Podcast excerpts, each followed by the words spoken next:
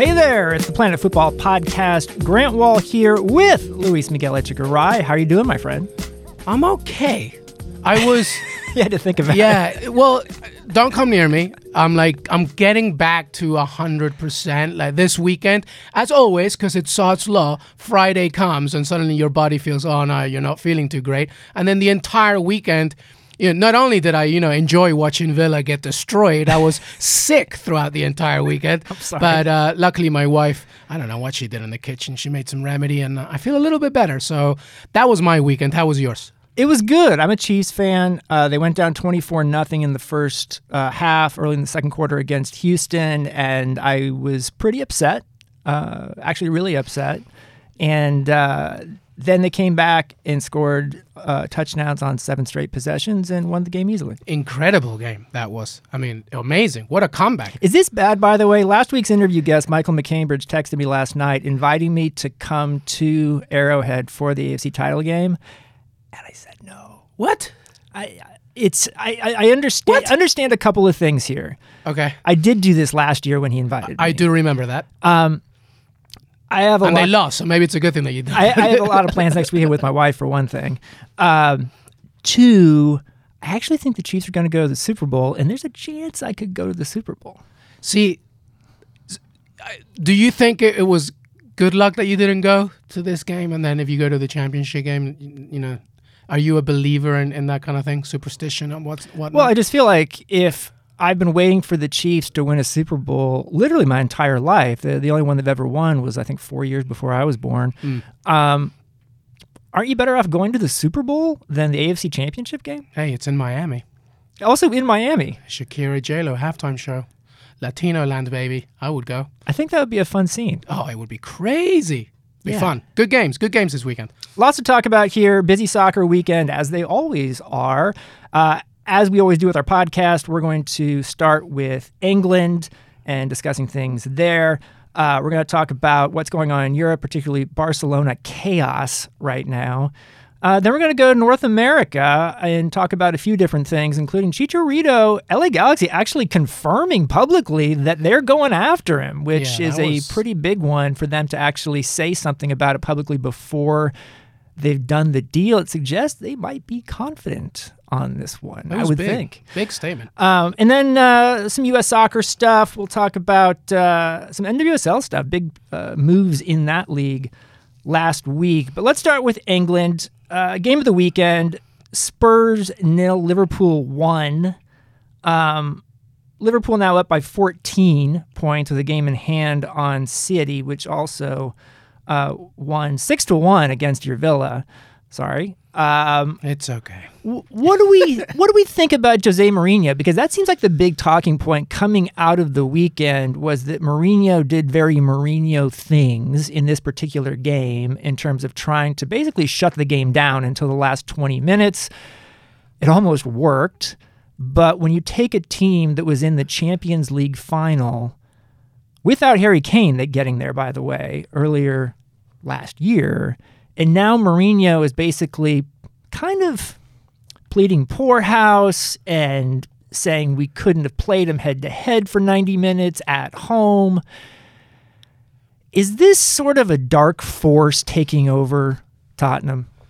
I just don't think. I, I first of all, what what do you expect when you have Jose Mourinho as a manager? He is a you know a reactor, not a not a, a sort of attacker of tactics. Today he is. You're right. He doesn't impose his tactics on you. He reacts to what you're coming with.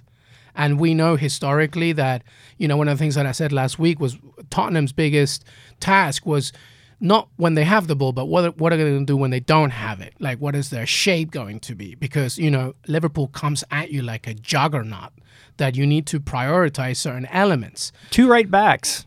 I mean, listen.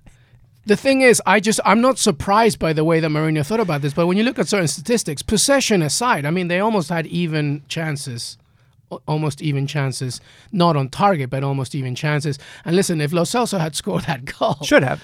right? It was kind of an obvious finish, and he should have finished it. The Mourinho reaction said it all. I just don't. I, I never saw Tottenham winning this one, and but that doesn't mean my personal feelings, which is the only way to try and beat Liverpool, if you even have a smidgen of a chance, is to do a Liverpool, like fight them fire with fire. And whether you try and do that, Like Salzburg. right, ex- exactly. Whether you do that right as the second half begins, or whether you do that from the first minute. Uh, you know, Tottenham has a depleted squad in terms of you know just the number in itself, and Harry Kane, obviously their number one uh, priority as a striker, is out. So there are many. You know, I, I just think that uh, you know tactically he got it wrong.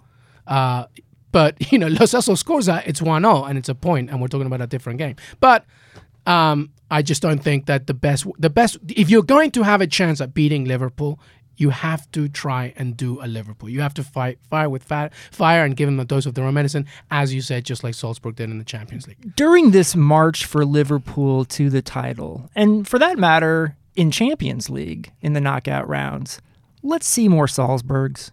Let's see, like you say, teams going at Liverpool. And what's the worst that can happen? You take a big L, but some good things could happen if you try and do what Salzburg did. Absolutely, and we're going to talk about it, I'm sure, in a second. You know, uh, with Sergio Aguero, etc. But that was my whole thing with Aston Villa, uh, uh, the six-one loss.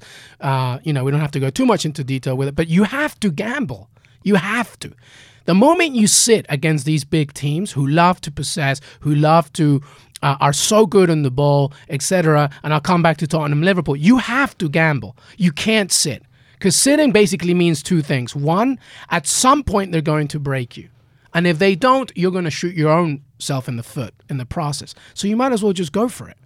What's the worst that can happen? A valiant loss as opposed to a dreary sort of, uh, you know, uh, disappointing, uh, you know, unemotional loss that was, you know, the Tottenham one nothing to Liverpool. You know, there was a good story by Jack Pitbrook, friend of uh, the podcast and our old PFTV show, um, about, and he covers um, Spurs for the Athletic, and basically his argument was he was comparing sort of the front lines of Mourinho teams versus this Klopp team, and obviously it's an amazing front line for Klopp's team, but saying basically that in the modern game, that's what Klopp is doing that that Mourinho is not. That when it comes to attacking on the front line, they have synchronizations, they have patterns at Liverpool that those guys work on, and that is part of the modern game and part of why they're so successful. Doesn't mean they're, they're not set plays necessarily like an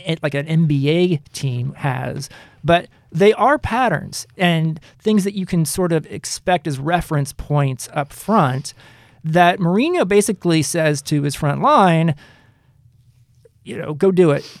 Yeah. You know, and, and doesn't actually map out anything in the way of patterns. And this also gets into a couple of things, you know, I've written in my book. If you have the chapter on Chicharito Hernandez, where I spoke in depth with him and Osorio when Juan Carlos Osorio was the coach of Mexico, and they had patterns that they ran up front. That's modern soccer. Um, I take a little bit of a dig at Mourinho, and I have a story finally coming out this week on Klopp. Big story. I went over to visit him. It's coming out Thursday online. I'm really excited about people reading it. But I kind of take a dig in that story, saying that basically what Klopp has done, and Guardiola for that matter too, is stuff that Ancelotti and Mourinho and Wenger kind of stopped doing or never really did was to adapt over the last decade into the modern game. Yeah, I think I would say that it's. Uh, I'm very excited to read your Klopp story. By the way, I, I would say that you know there's a. Listen, I was a youth coach for a long time, and I did a lot of research in the summers in terms of I wrote I even wrote my own booklet, you know, as amateurish as it was. I wrote it and because I was I'm obsessed with the way that a player moves on the field and I think that in the last 10 years definitely with Klopp um, and other managers as well, but Klopp is definitely right now obviously, you know, just with what he's doing with Liverpool. There is a transition an elevation between what used to be the main topic which was shape and now individual movement and rhythm and the way that players function and where they go. It's almost basketball ish. How, if you watch Firmino and uh, Mane and uh, and the Salah, you can see a clear knowledge of where each one wants to be when they have the ball and when they don't have it. It's so fluid. And then behind that, when you have Wijnaldum and Henderson, Oxlade Chamberlain from this weekend, again, there's a shape and it's about covering a specific space. Guardiola talks about it all the time. He's not necessarily uh, obsessed with pressing, but rather pressing the person who's about to get the ball. And that's what they saw against Aston Villa. I mean, you know, it was literally it's so if so let's say that uh, Jack Grealish has the ball and he wants to give it um, to uh, you know Danny Drinkwater. Uh, Manchester City is not necessarily pressing focusing so much on Grealish, but they're pressing the options that Grealish may have. So then you just suffocate. And Liverpool does that better than anybody. So to your point, it's about now the elevation, talking about shape, which a lot of it was like, we're going to do a 4-4-2, striker's going to stay nice in line, or we're going to do a 3-4-3, whatever. No, now it's more than that. Now it's about where each player needs to be, what they need to do in specific situations. And I can just imagine a Liverpool drill in the preseason, literally just going over and over about repetitive uh, sort of consciousness of like where a player needs to be. And that's why he's so just incredible, I think. And it's not just position, fine positioning on the attacking line. I remember talking to Vincent Kompany from my book about how he said Guardiola would position defenders, yeah. like stop practice and say, you need to be three feet more to the right. And here's why. And would give a long explanation about how that would actually have an influence on the attack of the other team. Yeah. It's just kind of crazy when Yeah. you think about it. I want people to like tape Man City, Liverpool games, even other, even I, I talked about it actually. Actually, you know what? The best example, even though they're suffering a little bit, even though they're still in contention, is Marcelo Bielsa and Leeds. If you want to see like a serious, sort of obvious image of what synchronized teamwork looks like, just watch that. And I mean, Liverpool does it, you know, obviously in the Premier League, but it's amazing what these players do now when it comes to what they need to do in specific situations. And again, I go back to the point that, that we used to talk a lot about formations and, and shape, and we still do, but the conversation has elevated itself, I think, now to more than that, which is like, you know, I- individual positioning, as you said, not just when you have the ball, but when you don't have it. And that to me is like amazing to watch. How badly do you want Marcelo Bielsa to coach the U.S. men's national team someday? Me? Uh, Peru? Yeah. I mean, No, I would love to see Marcelo Bielsa go to a team like the U.S. men's national Yes. team and completely transform it. But I think, with all honesty, my friend, he's too good for the U.S. men's na- not the team itself, but U.S. soccer itself. I they think. actually talked to him at one point. I remember Claudio Reyna telling me about the meeting he had when he was with U.S. Soccer with Bielsa, and obviously he doesn't speak English. I was going to so say he'd never, he'd never that's be a the biggest outfit. obstacle. right? But I actually think he fits a national team better than a club team because what we see with a club Yeah. team is they sort of die by the end of the season and he asks a lot of them and so it's not particularly surprising but if you're with a national team and you're fit and you can like do what he asks you to do that's a pretty good situation Yeah, yeah. I just think like why by you know everything that I know about him, or just, and even just watching the Amazon documentary, like he loves the in like the day in and day out of just uh, getting to work, being a national team manager, of constantly visiting people and trying uh, and dealing with clubs and stuff would just do his head in. But I agree. I think he would come to the U.S. men's national team and he would teach this country a thing or two about you know the beauty of this game. Uh, but yeah, it would be fantastic. I will give you another plug for my Klopp story coming out Thursday. Check it out on SI.com. It's part of the first monthly edition, the print magazine of Sports Illustrated, February 2020.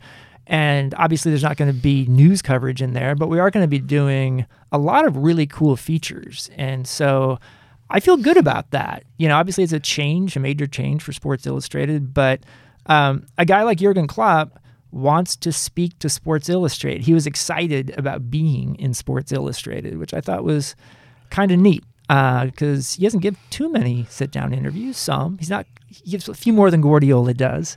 Um, but I really enjoyed the opportunity to meet him in person and, and interview him. And um, there's some fun stories in there about his first trip ever to New York City, where he actually accepted the job with Liverpool. Um, and walked through the streets aimlessly as he was his agent was negotiating the final terms with the Liverpool honchos, and um, he said he he had a few smokes He's a smoker. Like uh, he was on the vape throughout our, our interview uh, in his office at Liverpool. And uh, but he said while he was waiting, he uh, had a few smokes, ducked into a Ping golf store in New York, even though he's not a golfer, because he wanted to buy a hat because people were starting to recognize him. This is back in 2015. Uh, when he took the job of Liverpool. And I'm excited about the timing of this story coming out when it is because I think we're at peak Klopp right now. Oh, absolutely, we're at peak Klopp. I can't wait to read it. It's it's great timing for you, my goodness, and for us. Uh, but my goodness, uh, he is the the man of the hour, and I'm so excited to to read the piece. I mean, there's no other person that I love. I mean, every single press interview he gives, he's just here's the thing. It's not just about tactics with him or like how good as a manager he is or a coach or a man manager and how he develops players and how players look up to him etc you could tell he's a good human being. This and that to me is what's more important than anything to be honest. And one of the points i make in the story is you know how tribal things are over in england in soccer? Almost nobody dislikes jurgen klopp. Yeah, that's a pretty hard thing to do when you think about it. Yeah, some Everton fans might not like him as much. And I had a weird experience. I, I, joined a gym for the week I was there in Liverpool, and I was on the rowing machine. Which one? I don't know, downtown somewhere. and I'm on the rowing machine, and I'm having a, like a pretty good workout. And this like 50 year old woman is next to me on the rower, and I don't talk to people when I'm on a rowing machine. Okay. And she starts like interviewing me basically about what I'm doing there. And I tell her I'm there to do a Klopp story. And it turns out she's an Everton fan. And she starts like going off on on Jurgen Klopp and and how like he's a fraud and and, and like I appreciate the um enthusiasm that they have for soccer over there that this middle-aged woman just wanted to go off on Jurgen Klopp. I think she was an outlier but I finally stopped talking to her. One because I was having a really hard workout and didn't have the opportunity, and also because I really didn't want to talk about Jurgen Klopp being a bad guy because I don't think he is. it's just so random. I just picture this image of you rowing and this like scouse lady just going, just going nuts because you. Can you tell me this after I get a drink at least? Why does this stuff happen to me on, on the road like know, that? But it's I, hilarious. um, it's interesting what you remember from trips too. Amazing. But anyway, read the story Thursday, si.com. Can't wait. Um, let's talk about Kun Aguero. Uh, has a hat trick against Villa, becomes the top non-English scorer in Premier League history. Do we sort of not give him his proper recognition? I think so. I don't think he gets the right recognition. I think people rate him and people obviously be, and before this stat was broken, you know, people would say, yes, of course, he's a tremendous uh, striker. But for some reason, and I think a lot of it has to do is because he plays for Man City. I have a theory myself. I and you know him obviously being Argentinian maybe has something to do with it. But I I just think that the fact that he has taken over Thierry Henry, yeah, with 177 goals, he's only 10 behind Andy Cole. Which um, if you're a young listener, you need to understand that that's incredible. And he's going to pass him to be 10 goals behind Andy Cole in the Premier League, and then Wayne Rooney at 208, and then Shearer, which is the ultimate, which is at 260. But, you know, he still has a few years in him left. He is a tremendous striker. And a lot of it also has to do that he's Argentinian and he plays you know, for the national team next to, you know, what is regarded as the greatest player that's ever lived. I think that's another. But Premier League alone, I think that him being Argentinian has a lot to do with it. Him playing for Manchester City has a lot to do with it. But you can't deny the fact that this striker is absolutely incredible. Incredible. Incredible. The way that he scores goals, the way, you know, he's not a six foot three agile like he's he's a he's a you know he's a short stalked Argentinian, but he's such an incredible finisher, and he continues to do so. It's amazing. I think people don't always step back and put things in historical perspective. And so, do you remember like when City first got bought by the Qataris? I'm yeah. sorry, the uh, uh, the UAE folks, yeah. Abu Dhabi folks. Yeah. Um, that uh, they bought Robinho, and basically that was a disaster. Right now, granted, they didn't have a, an adequate team that they put around him. But you know, Aguero's been fantastic under a number of different managers. He's kind of had to prove himself with Guardiola. It's a good point. Um, Reinvent himself, yeah. you know, he's won titles. He's been consistent every year. He he's had not too many injuries. Um, he produces. I think it's not just being Argentine; it's not speaking much English. Yeah, that's true. You know, too. it's a little bit like maybe the response that Gareth Bale has gotten in Spain for not speaking Spanish after being there for a long time. And like, I do, I do think this. I, I, I, I always think a guy has a better chance of succeeding as a player when he goes into a new country where he doesn't originally speak the language if he learns the language quickly. I think that's a, a part of settling in. It's why guys like Steve Cherundolo did well in Germany. They learned the language quickly and it helped them adapt. And clearly Aguero hasn't done that in how many years he's been there. But it's not an ironclad rule, right? You can still make it and succeed as Aguero has, and to honestly to an extent as Bale has, uh, and not pick up the language fluently. Yeah, I mean, listen, I'm growing up in England. I can tell you right now that there needs to be, if you are uh, an immigrant moving to the country, you better adapt quick. Otherwise, you know, you get lost in the, in in the in the scheme of things. I'm talking. I'm not even talking about soccer anymore.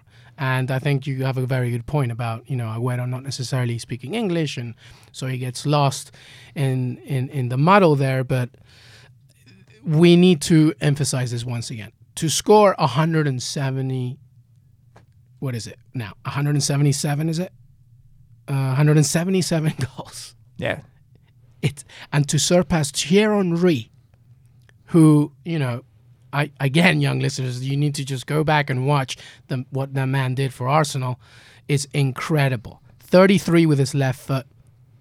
70 he's also more hat tricks than anybody else in the Premier League which is amazing. So well done to Sergio Aguero his contract, I believe, expires 2021, so he still has you know a few more uh, seasons to try and see how much he can elevate his game. But I think you you, you you make a good point about adapting to the certain culture in which you play has a lot to to to say with in terms of your marketing and, and how people see you, etc. Have I told you, by the way, that I think this is the Argentine national team's year to finally win a major trophy? No, but I'm not surprised because I did say that myself. I actually think that um, definitely in World Cup qualifiers, they're going to be very good. I think because uh, what Scaloni's doing is is now developing a culture, and now Sergio Aguero, obviously Messi, of course, but now you have you know Lautaro Martinez doing so well for Inter Milan, and the younger guys in the midfield doing a little bit better. This is a time I think Argentina is finally learning its lessons from the few years, and and and Scaloni, who's been in the development with the national team and the youth setups, etc., for so long, he's developing a culture, which is way more important.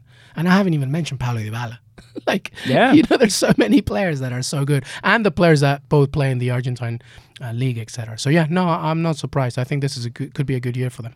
Before we move on to the European continent, I want to say something about Southampton winning at Leicester City.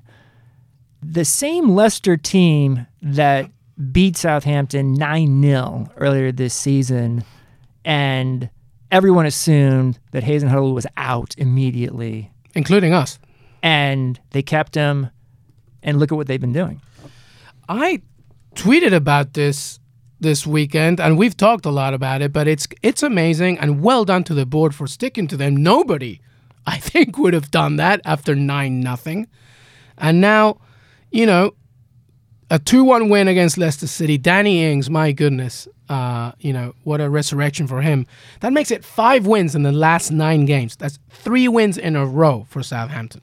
I mean, honestly, I almost wonder if you asked Hasenhüttl, like, if he was being honest, did you consider resigning on, like, in the post game press interview? Because some managers would have done that or Yeah. felt the pressure to do that. I can remember the Euro 2000 semifinal in Holland when the Dutch went out on penalties and Frank Rijkaard literally resigned in the post game press interview, like on the sideline. it was great. Can I say something? If Ralph hasn't, if he was uh, South American, maybe, but him being Austrian, I think you know patience. Everybody, calm down. We'll get this done. Peruvian, forget it. I'm out. I'm out at halftime before that nine nothing loss. By the way, Bill O'Brien, Houston Texans coach, should have resigned on the sideline after the game. I think this weekend. I can't wait to get our replies this week from from all different verticals. Um, let's go to Europe. Uh, Barcelona, not a good weekend. Uh, to say the least. Luis Suarez out for four months after Which, by the way. I think is the biggest piece of news. Sorry, Oh carry yeah. on. No, but I mean, like originally, this was supposed to be much shorter term, and suddenly it's four months. So uh, I assume more than a meniscus situation here. Um, and so that's going to have a huge impact on this team as they battle Real Madrid to try and win La Liga, as they try to continue in, in Champions League. Uh, Antoine Griezmann, you figure, will now get an opportunity to play as center forward full time and, and get a chance to make his mark. And, and honestly, do you think Suarez might this like might be he might be finished as a Barcelona player? Like he may have played his last game at Barcelona? I I don't know. It, it, it's a good question. I mean, where, where where does he see his career move on? That's that's a big question. I, but let's go back to. I mean, this is a major major problem, and we haven't even touched the Valverde Xavi situation.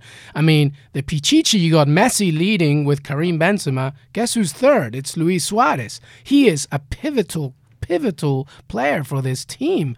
Um, Antoine Griezmann is. Uh, you would think that we, he will go to his natural favorite number nine spot, so he'll probably feature a little bit more centrally now. Maybe Ansu Fati will get more of a run, but you know this is a big deal as Barcelona, you know, tries to a maintain La Liga, but also the Champions League comes. But I think it's a good question. I don't know. I don't know what Luis Suarez think is thinking. I think it all depends on what happens this summer with the new manager. I think if Valverde stays, which is obviously at this point you would bet your house that he's not.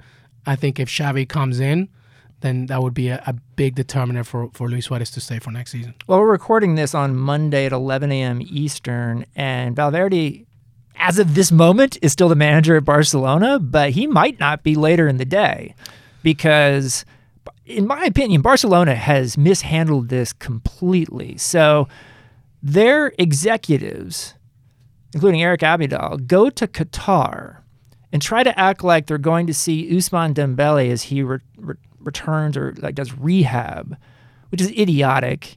And it gets out that actually they went to see Xavi, and Xavi himself was surprised that they offered him the manager position immediately. Xavi's coaching Al Sadd in Qatar, um, and so Xavi said no for now. And we might have a situation here where Xavi ends up coming in the fall and they go with somebody else to replace Valverde for now, or because Valverde has been totally neutered by this whole thing, or Valverde just continues. Oh my goodness, this has just been crazy. All right, t- to begin with, like you said, the way that Barcelona has dealt with this is ridiculous. It's insulting to um, Really amateur hour. really, really bad. The way that they have dealt with Ernesto Valverde is insulting, and and it's really you know the fact to do this right as you know you expect also the coach that you're trying to fire do his day to day job. Um, the, the reports, uh, serious reports come in that Abidal and, and team went to meet Xavi, and Xavi was like, "I'm not taking over this in mid-season, but I'll do it in the summer, and we can, you know, move on from there." He he's made no secret, obviously, about the fact that he wants to manage Barcelona someday, and I think the meetings basically were about to say, "Well, would you take over now?" And Xavi was like, "No, I'll do it in the summer." Uh, so there goes the team coming back, and as you speak, as we are speaking from Monday morning. Uh, Bartomeu and the directors board they met with Valverde this morning. They had a, a long meetings. Well, this was during, by the way, at the same time Valverde's handling training. Um, and And then Iniesta shows up at training. he makes his point. I think he's also like upset of the way Yeah. that the club has dealt with this. After those meetings, Valverde goes back to doing his day to day, trying to plan for the next few matches, etc. As nothing has happened, but uh, you know, according to the latest, we have uh, now the entire board meeting going on for a while now. Uh, with Bartomeu basically explaining his points of view after meeting Valverde. So, you, like you said, you don't know. By the end of this day, we might not have Valverde anymore as a manager. And I think what's here's what I think is going to happen: Valverde will leave, and uh, Javier Garcia Pimienta, who's the B coach, will take over.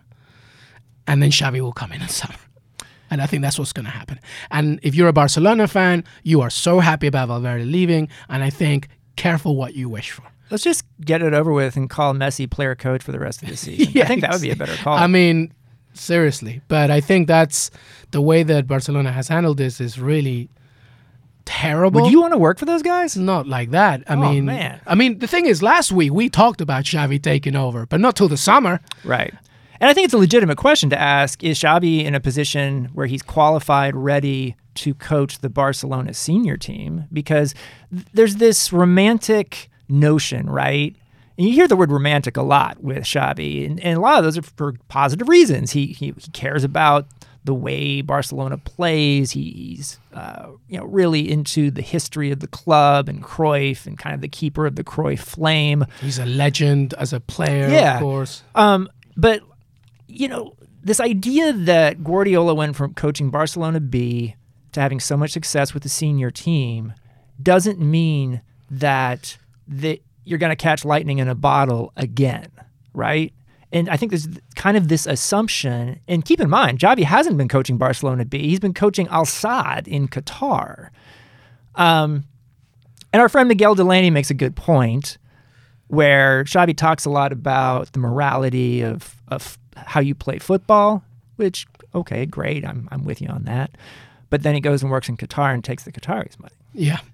And you know, we make fun a lot of Ancelotti going to Everton, but at least he's going to a team that's not a major, right? I, I mean, I agree. I, I just think a lot of it is this Arteta thinking, right? Where it's like we need a player that has a relationship with the club that can invigorate the fan base, and I think that's what Bartomeu is thinking. But again, careful what you wish for because the experience has not been fully proven yet. The skills as a manager has not been fully proven yet. Now, I- Arteta had still worked under Guardiola for a long time. assistant coach for Manchester City. Right. Right. Whereas, you know, now, having said all that, I think if these uh, decisions had been made in the summer and then they announced that we're taking Xavi's taking over from now and it's the summer, I would have been okay. That that's I understand that it's a gamble, but I get it. But the fact that this is all going on right now, it's not even February. Uh, you know, right in plain sight as, and from the reports that I'm reading, as of right now, as we're talking, the morning session, the morning training sessions were uh, managed by Valverde, and reportedly there's going to be evening sessions with the new manager.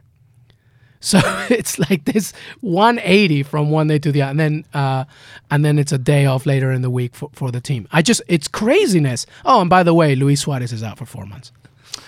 Um, real soccer was actually played in Spain, or actually not in Spain, in Saudi Arabia. They did play Copa del Rey in Spain over the weekend, but uh, Real Madrid wins the Spanish Super Cup in Saudi Arabia on penalties over Atletico Madrid. Um, should we even talk much about this? I mean, this seems like a weird one. This is all part of sports washing. The Saudis ended up getting, you know, these now semifinals and final of the Spanish Super Cup, which is this sort of whatever trophy anyway. The final was played by two teams that usually wouldn't even play in that final, right? It's meant to be the the winner of the Copa del Rey Yeah. and winner of the league.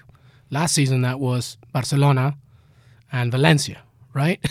and the final was a Madrid final. Yeah, um, there isn't much worth saying here. It was a bad game. Yeah, and the only thing I'll say is about you know uh, Valverde and his red card, uh, which Oh, you know, different Valverde, yes. Li- listen, in any situation, if you've ever played the game, or you don't even need to play it, but that's that's a red card that needed to happen. In order, you know, you can be as uh, critical of what he did. It's like the Luis Suarez handball, and they were like, it just you know he need he actually in the post conference, Valverde said, "Listen, I, I went to Morata and I apologized." you should explain what happened in the. So basically, it's the dying minutes of the game, and Atletico Madrid is on a counter attack, ready to take over the win and win the trophy. And Morata is literally about to go one on one with uh, uh, with the keeper, with Oblak, and no, sorry, with Courtois and Valverde, the midfielder, just sprints to try and and he he succeeds in bringing him down. Uh, he's the last man, and it's a red card. Um, and it was a horrible foul, but it was a needed foul because otherwise Morata would probably score, and that's that's game over for Real Madrid. Eventually, it stays 0 0, goes to extra time, goes to penalties. Every Real Madrid player scores, except for Partey, Atletico Madrid player. Courtois saves it. Real Madrid wins the game. And the reason mainly being is Valverde's red card sent that game to extra time.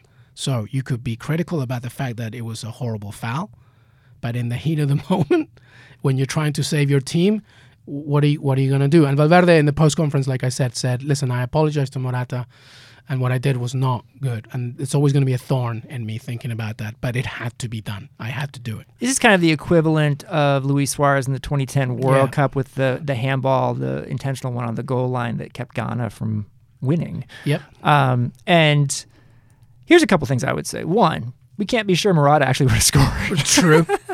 Two. That's true. Especially because it's Morata. Maybe they could like suspend Valverde for life from the Copa or from like the Super Cup or like for Copa life. Or, or, or, I don't know. Do something dramatic like Cuauhtemoc Blanco's suspension from the U.S. Open Cup, which was basically a life suspension. I think he's still like serving. Maybe he can't play in the next three games in the next one or something. Maybe he can. He gets an economy room in the hotel in Saudi Arabia. He doesn't get the the suite. Yeah. I don't know. And, and, by the way, quit doing this stuff with Saudi Arabia. It's, it's just the worst. You know, money they're, drives. They're, they're Read Jonathan actors. Wilson's excellent piece about this. Yeah. But yeah, money drives. Um, in Italy, Juventus wins 2 to 1 at Roma, takes a two point lead on Inter, which tied Atalanta. Um, Juve, tough, uh, Demiral, tough um, ACL. Is it ACL? Um, I think it's an ACL. There's a couple bad injuries over the weekend. Uh, Demiral is one of them for Juve. Uh, Zaniolo for Roma in this same game. Definitely an ACL rupture. Which it is, is an real, ACL. Yeah. Um, and you know Demiral was keeping De Ligt out of the starting lineup for for Juve, but you know Roma had actually been doing pretty well. So this is a, a really nice win for Juve on the road. Yeah, it is. I mean, they're starting 2020 well. Uh, and again, I think a lot of it has to do with you know a nice holiday break. players get to you know. Imagine that. Imagine that. You know just their bodies uh, can sort of recharge the batteries mentally recharge the batteries. Cristiano ronaldo scores a hat trick in the first game of 2020 and now this. Um, you know obviously the demiral acl is not great but hopefully De Ligt can can replace but it's an it's an exciting race to to to scudetto. There's a couple of things i want to say about italy here. Um, there's a guy Fabrizio Romano on Twitter who is basically there's two guys in Italy who I would say are the Woj Schefter yeah. of the transfer season, yeah. and one of them is Fabrizio Romano. The other is um, David Moyes' guy, and why am I blanking? Um, hold on here. I'm the worst. I hope the guy's. In, he's well, but Fabrizio Romano is I mean, DiMarzio. Oh, that's it. But Fabrizio Romano is just, uh, yeah, he's like the Woj of, of Serie A. It's, it's, it's unbelievable. But what's interesting is, is um, Fabrizio Romano is, is, sort of like branching out into other parts of Europe. So if you look, go on his timeline here, and he's a, he's a, this isn't some tabloid guy here. He gets stuff right. Um, Tottenham are set to sign Gedson Fernandes on loan with a buy option. Uh, total Mourinho deal here. Um, and then Ashley Young, he reports, uh, has agreed personal terms with Inters. He nears a move from Manchester United. Yet another Man United guy looking to go to Inter. Um, Asmir Begovic, our buddy, who came in studio on our show not too long ago, who has been playing in like Azerbaijan, right? Yeah, I think so. uh, is the favorite to join AC Milan as a substitute for Pepe Reina, who's about to sign with Villa. Yep. Um, Who was there at the game? and I think he probably should have asked for more money, to be honest, if he's going to make more sense. Uh, and then he's got uh, Reinier from Flamengo to Real Madrid, a done deal. Uh, Olivier Giroud um, heading to Inter. Like, what is Inter doing here? Like, how, like, do they just want to sign everybody? It's it's weird. I guess well, I guess Conte's thinking about the the busy schedule. Obviously, nobody they aren't playing Champions League. Uh, right. So they're in Europa League. I yeah, guess. but is it that? But I so I guess you got to put n- numbers in there, and he's probably he wants the trophy, right? So he will take the Europa League to a certain degree of importance, I guess. Um, and I think he wants to take care of Lukaku and Lautaro Martinez. To be honest, like you don't want to completely.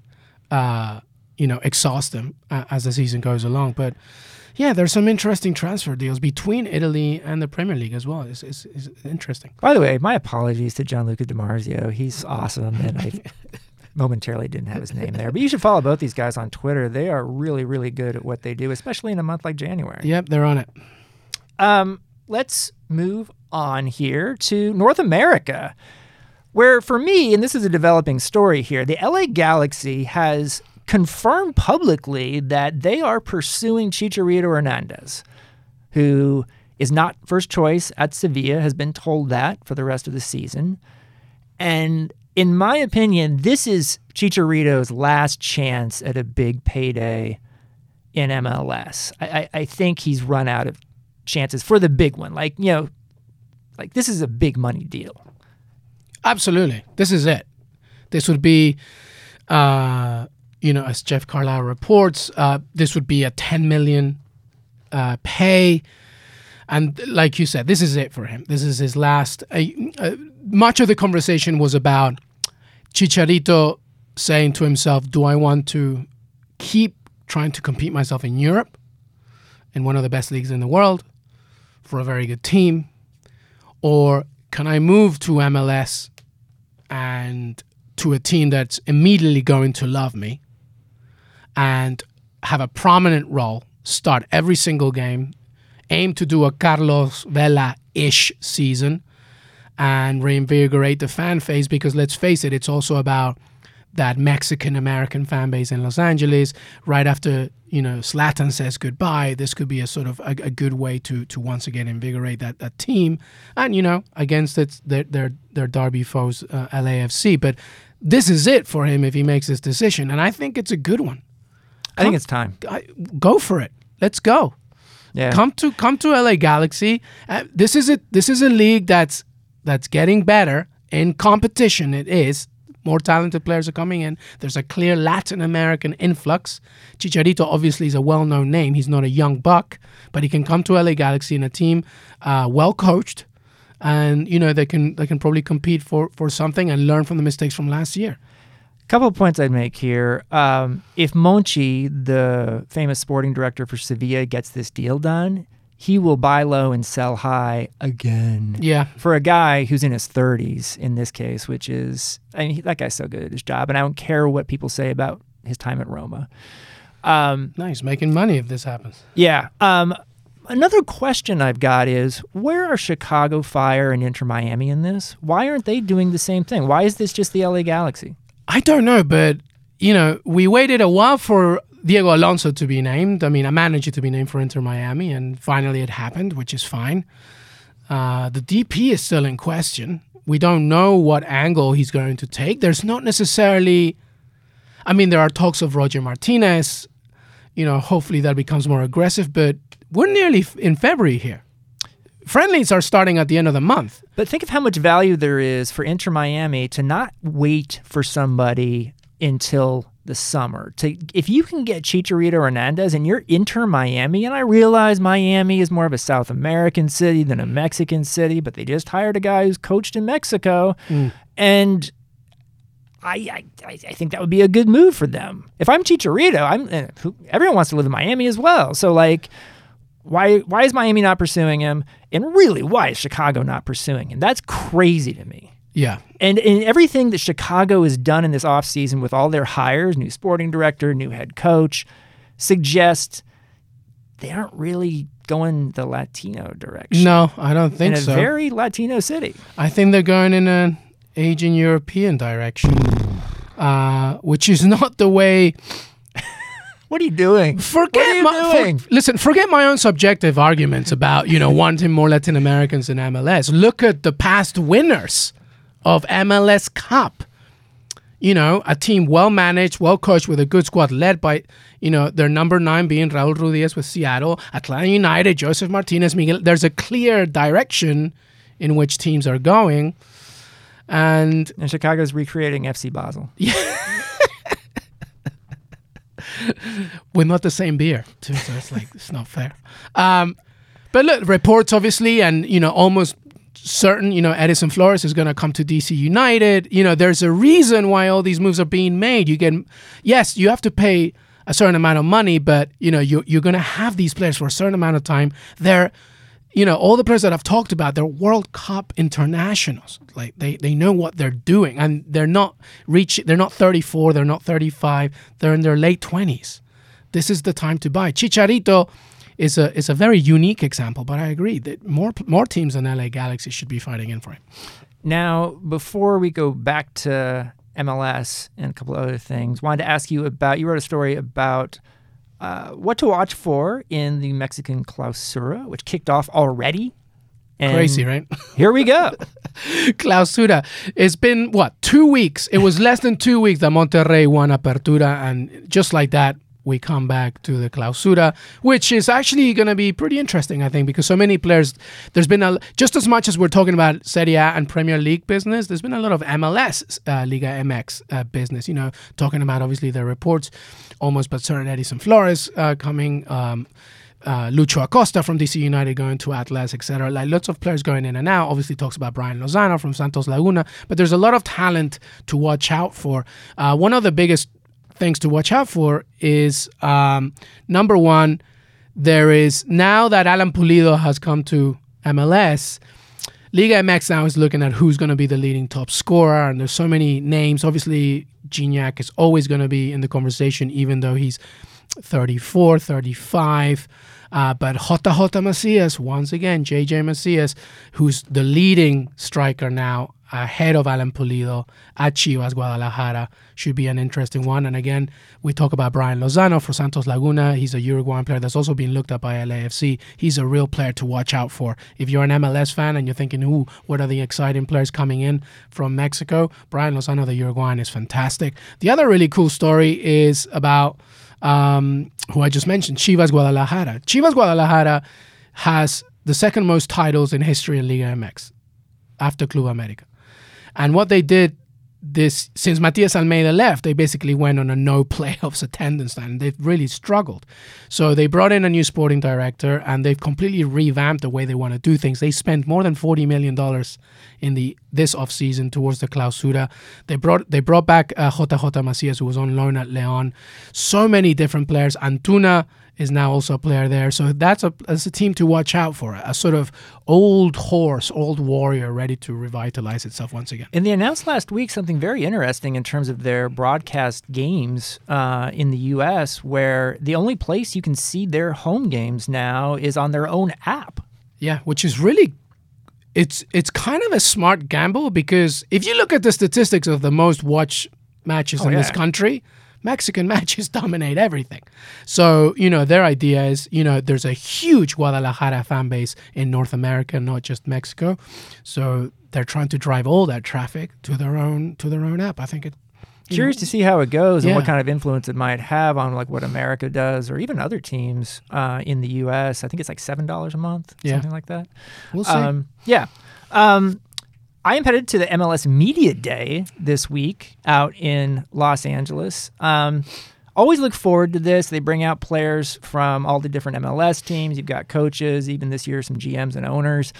Uh, and they basically turn it into a car wash where they, you know, they give you like 15 minutes one on one, and then boom, another guy comes in, boom, another guy comes in uh, for other writers too. They have roundtables where they literally start at like eight in the morning and they go through six at night, where you have a new guy come in every 15 minutes and talk about his team.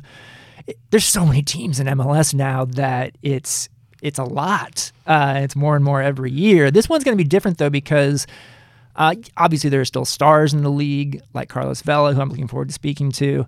Um, but you know, last year when I went, I, I did sit down interviews with three different guys: Ibrahimovic, Schweinsteiger, and Rooney, and all three of those guys are gone now. And so this is, I think, an even bigger reminder of the direction MLS has decided to go in, which I think overall is probably the right call to have younger designated players coming into the league, but it also means you need to be on top of what's happening. Yeah, absolutely. I was gonna go with you.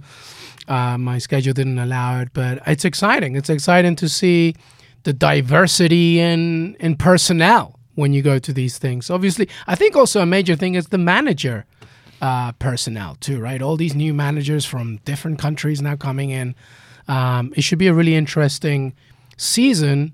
uh, in what is the anniversary. So you know, it should be it should be exciting.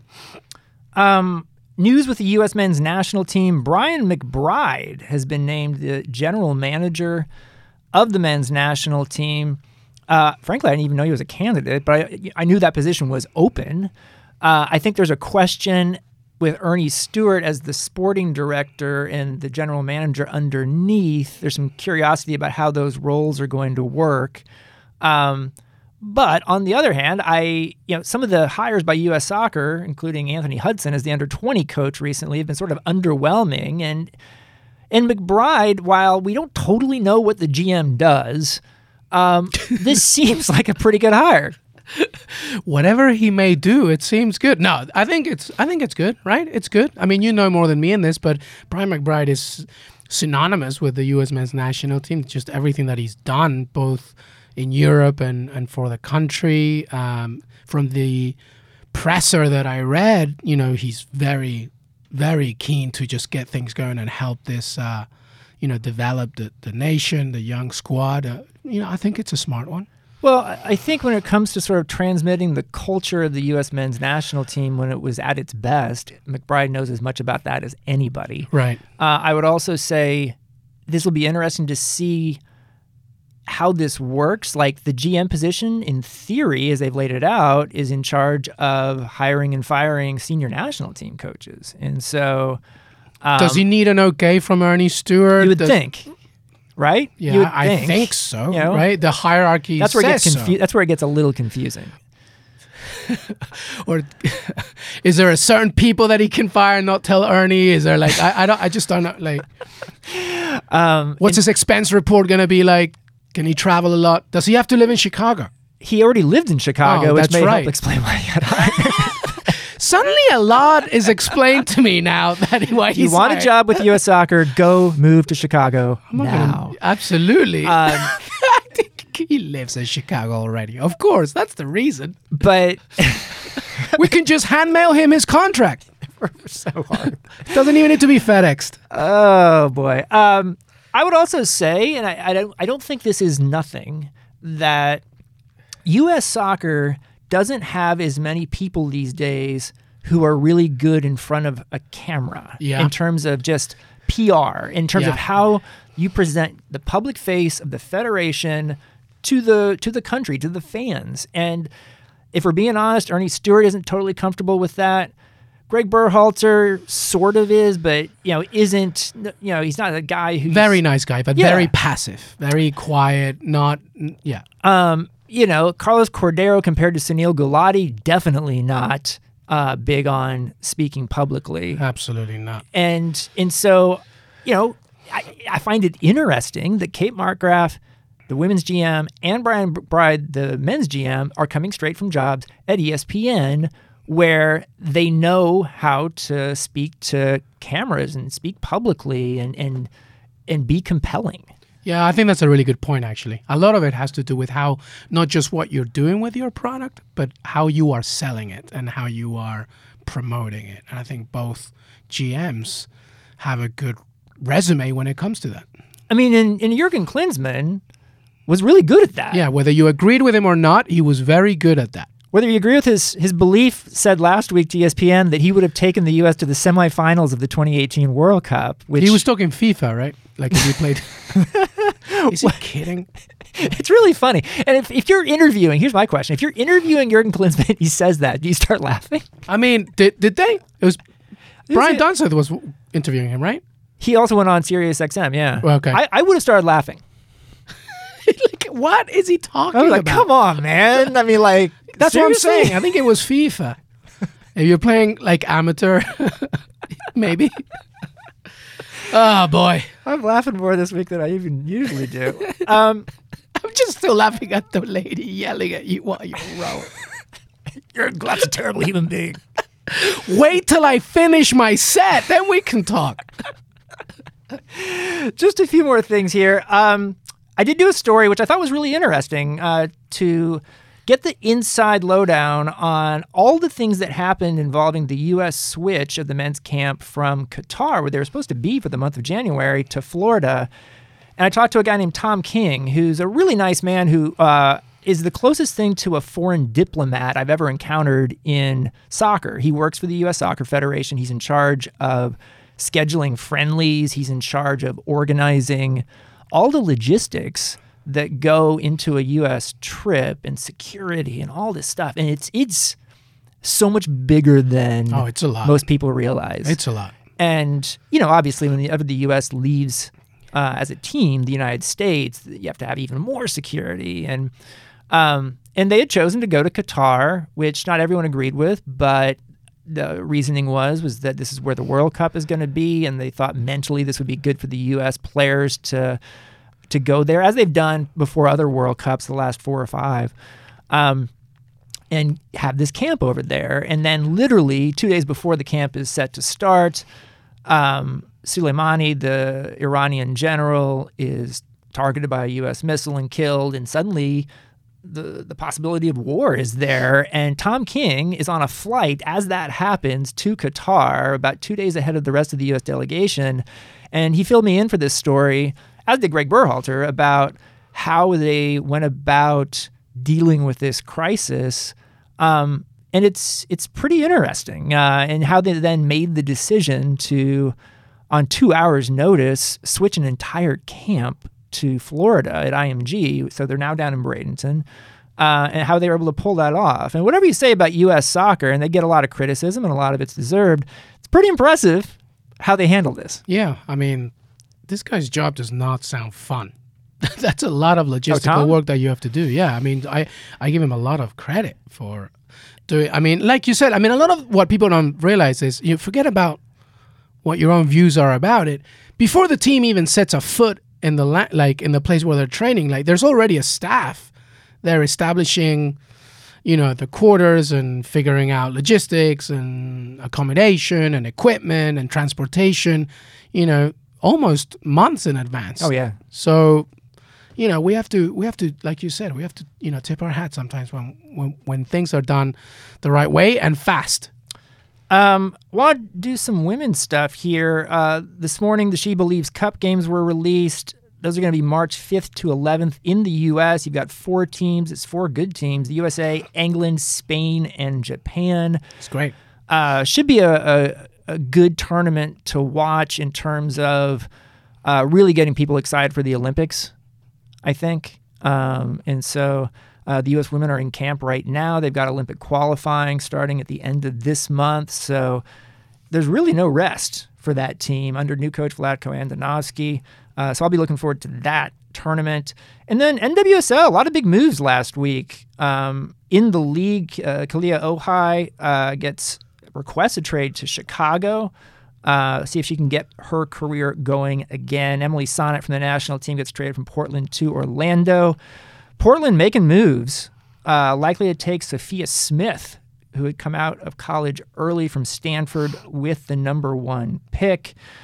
Um, McCall Zerboni, who's kind of the culture setter for the North Carolina Courage, the champions of the league, gets traded um, to uh, Sky Blue in New Jersey, and the rights to Hailie Mace then go to North Carolina. Mace was the one who decided to play in Europe last year instead of playing for Sky Blue. And Sky Blues turned themselves around quite a bit. They just traded uh, Rocky Rodriguez also to Portland, get some draft picks.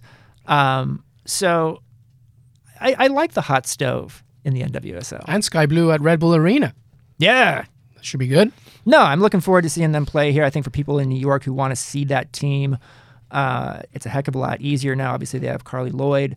Uh, another story that's kind of concerning uh, Reign FC, which was recently bought by Lyon, uh, impending hire, it's reported, of coach Farid Benstiti, former PSG coach. And what's interesting here is that Lindsey Horan played for Benstiti and his staff at PSG and has told some pretty uh, concerning stories about uh, what he and his staff told her. Basically, said, uh, You need to lose weight. Uh, and didn't really even get into the conditioning aspect of it, but basically said, You're fat. Oh God.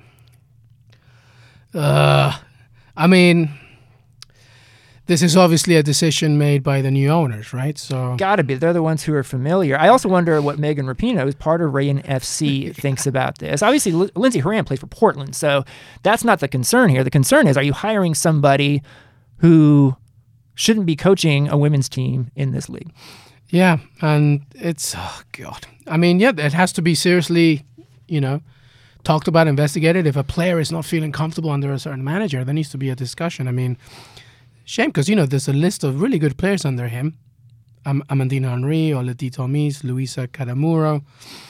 You know, a lot of good players, but when a com- when a story like that comes out, it's just you know you just And also, too, I'd like to hear his version of the Exactly. story. You And I'd like don't to hear what those players in France who've played for him say about him. right. There needs to be a, a, a, a you know w- what actually happened, what was said, etc. And you know, have we moved on from this, et cetera, et cetera. I really do want to get Jean Michel Aulas uh, on the podcast one of Yeah. these weeks as an interview guest because he's the guy who runs Lyon.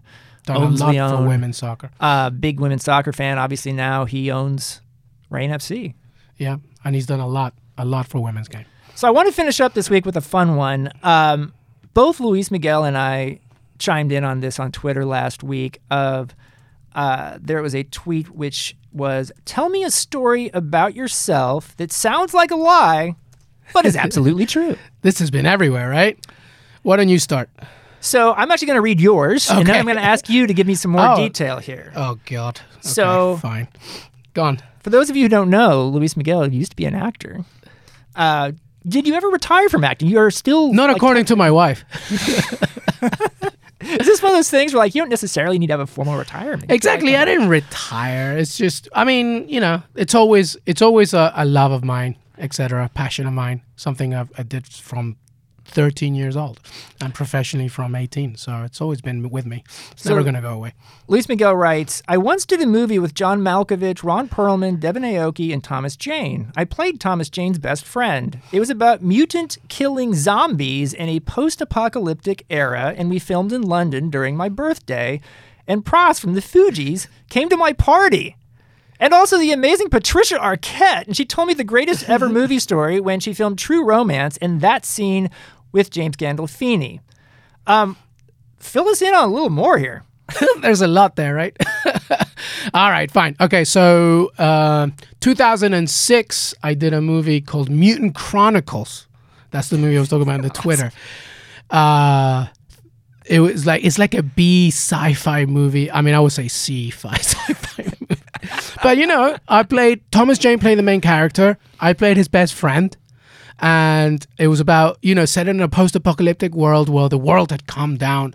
It's used all its natural resources. So we've gone back to like old school coal driven machinery and the world's at war. But in between all of this, mutants, zombies come out of the ground As they do. as they do. and you have to fight them. And I played a guy called El Jesus. and that my was goodness. Thomas Jane's best friend. Ron Perlman was in it. We became really good friends during the shoot. Really great guy. Uh, John Malkovich, Devon Aoki, uh, uh, Steve Toussaint, who's a, a British actor, really great guy.